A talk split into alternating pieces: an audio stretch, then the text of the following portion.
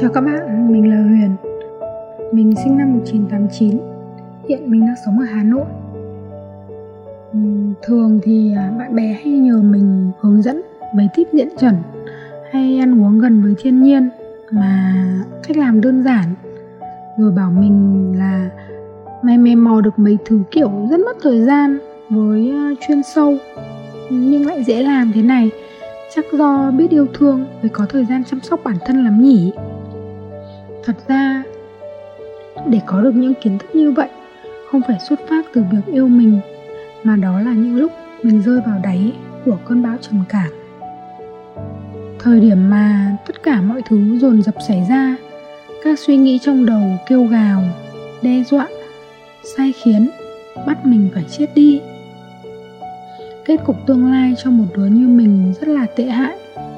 Một con người như này chỉ có cái kết chết mới rửa hết tội lỗi. Lúc đó, tất cả các gánh nặng đang mang lên mình, trách nhiệm với bản thân, gia đình, sự nghiệp của một con người làm mình cảm thấy thật nặng nề. Mình thấy mình thật ăn hại. Lúc đó mình biết đến nhóm trầm cảm trong suốt, thì mình rất ngờ. Trong bài giảng đầu tiên mình được nghe, thầy có nói, hãy là cái con đang là đừng bắt mình thành cái phải là. Và chính việc ép mình phải làm rất nhiều thứ mà lại không làm được, lại là nguyên nhân dẫn đến trầm cảm. Thật sự, lời khuyên đó làm mình chấn động.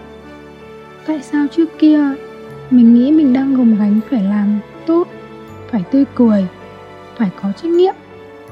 Tất cả những thứ mình nghĩ sẽ giữ cho cuộc sống mình ổn lại lại làm cho mình khổ sở, tiêu cực thế này ư? Mình liều. Thật sự lúc đó quá dối bời, nhưng mình vẫn tin tưởng để làm theo lời thầy. Vì thầy có nói rằng, như vậy mới là bi trí dũng, đợi với chính mình. Bi là từ bi. Ngày xưa mình đang sợ thì bắt mình không được sợ. Giờ đây cho phép mình sợ không bắt mình phải giống như người khác. Và dám làm điều đó là dũng trong dũng cảm rồi. Trí tuệ là hiểu việc trầm cảm này đúng với nhân quả, chỉ sai trong mắt người vô minh thôi. Và người vô minh trong đó có cả mình. Còn trong mắt người có trí tuệ thì nó hoàn toàn đúng với nhân quả, chả có vấn đề gì hết.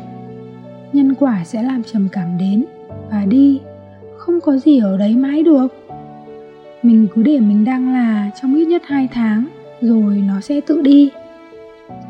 Thế là mình bắt đầu cho phép mình yếu đuối, sợ hãi, được trốn tránh, không giao tiếp khi không muốn. Nhiều lần cả đêm mình thức trắng đến 7 giờ sáng rồi mới đi ngủ, ăn sáng lúc 5 6 giờ chiều.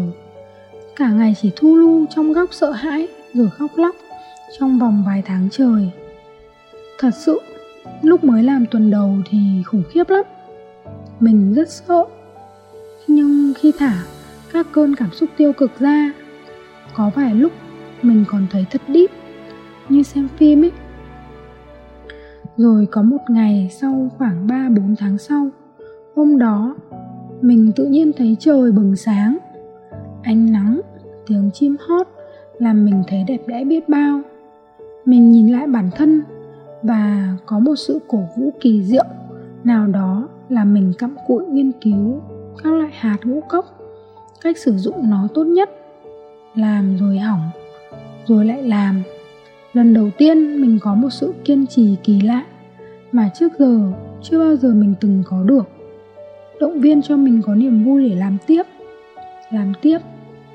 Không mong chờ kết quả mà được làm đã vui rồi rồi vui vẻ như một đứa trẻ để chia sẻ cái thành quả này. Giải thích công dụng cho mọi người. Mà không cần phải sợ hãi, thăm dò ý tứ như trước kia mình vẫn làm. Mình đã rất ngạc nhiên và bất ngờ khi thấy cuộc sống thật dễ dàng, chứ không còn phải ép mình như trước kia.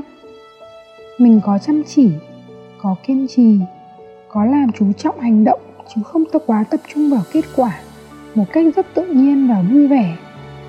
Giống như thầy trong suốt đã từng nói với mình, trầm cảm là một sứ mệnh, và khi gặp sứ mệnh đó, mình gạt bỏ được những tiêu chuẩn hạnh phúc mà mình luôn khổ sở chạy theo. Nắm chặt vì sợ mất một cách mạnh mẽ nhờ trầm cảm, để dùng trái tim cảm nhận những thứ gì mới mang lại hạnh phúc thật sự cho mình, cảm nhận hương vị cuộc sống giản đơn mà kỳ diệu thật sự vô vàn biết ơn với trầm cảm đã đến để cho mình có cơ hội được sống thật với bản thân mình, để khám phá được nhiều công bực cảm xúc hơn.